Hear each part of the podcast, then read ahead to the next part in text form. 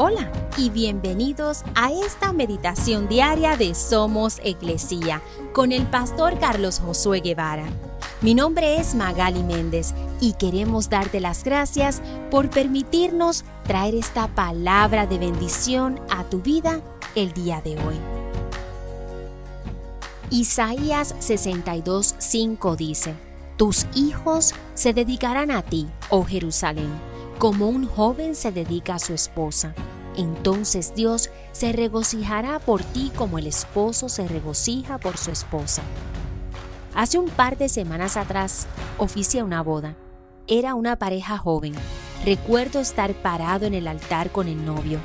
Él estaba mirándome a mí y dando la espalda a los invitados para no ver a su novia.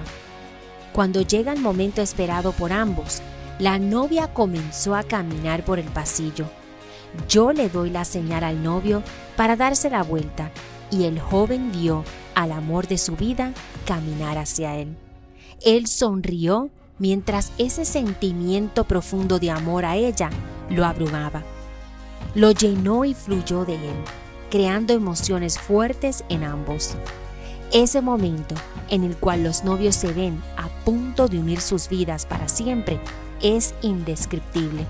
Sabes, asimismo Dios nos ve cuando nos volvemos a Él. Su amor es incomparable y se regocija de que hayamos decidido unir nuestras vidas con Él y vivir con Él para siempre.